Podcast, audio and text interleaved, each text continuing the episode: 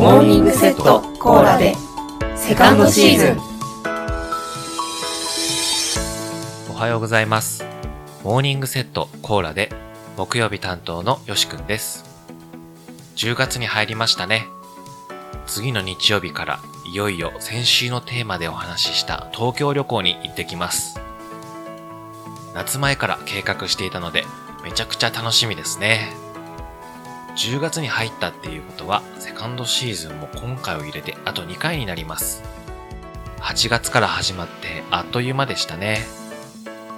今週のテーマは木曜日担当の自分が提案した好きな駄菓子が一生無料で食べられます。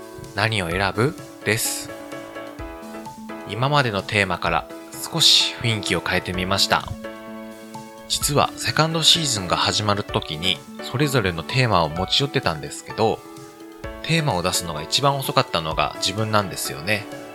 なので皆さんの挙げてきたテーマを見た後に選んでたので、ちょっと他の人とは違うようなテーマになるように工夫してみました。好きな駄菓子が一つだけ一生無料で食べることができる夢のような設定です。皆さんは何を選びますか？これはめちゃくちゃ個性が出そうですよね。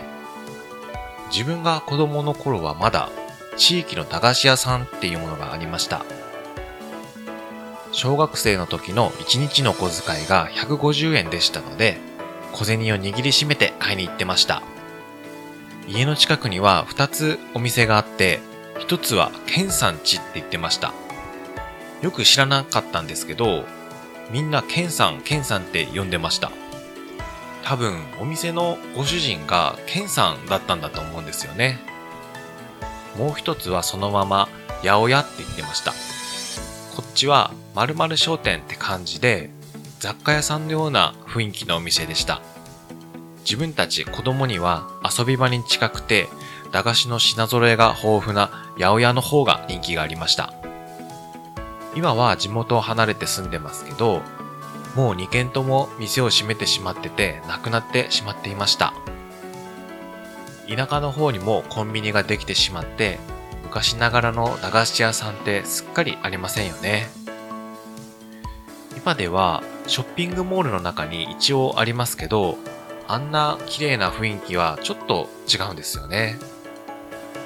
自分がよく行ってた八百屋っていうお店は、店舗って感じじゃなくって、広いコンクリートの土間に商品を並べてて、少し薄暗い雰囲気だったんですよね。もうそんな店の雰囲気を知ってる世代も自分たちくらいまでで最後でしょうね。さて、駄菓子屋さんの話は置いておいて、好きな駄菓子ですね。当時は、うまい棒や、かば焼き三太郎とか、チロルチョコとか、10円のガムとか、安めなやつをいろんな種類買うのが好きでしたね。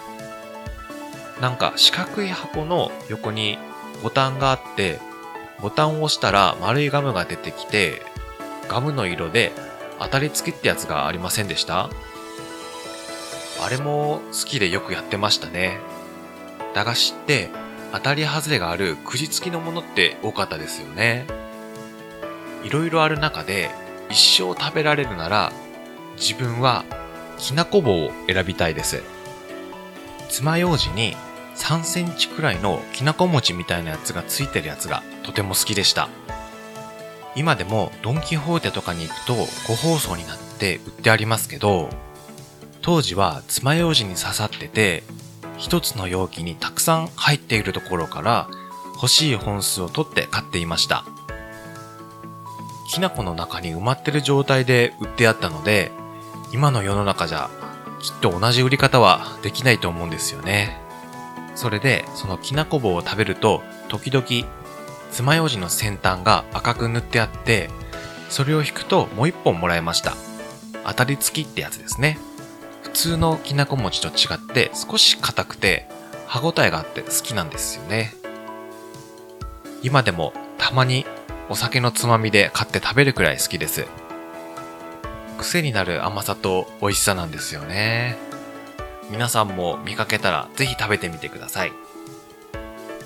皆さんの好きな駄菓子は何ですか？ぜひぜひ感想を送っていただいて教えてくださいね。それでは今日も一日頑張りましょう。いってらっしゃい。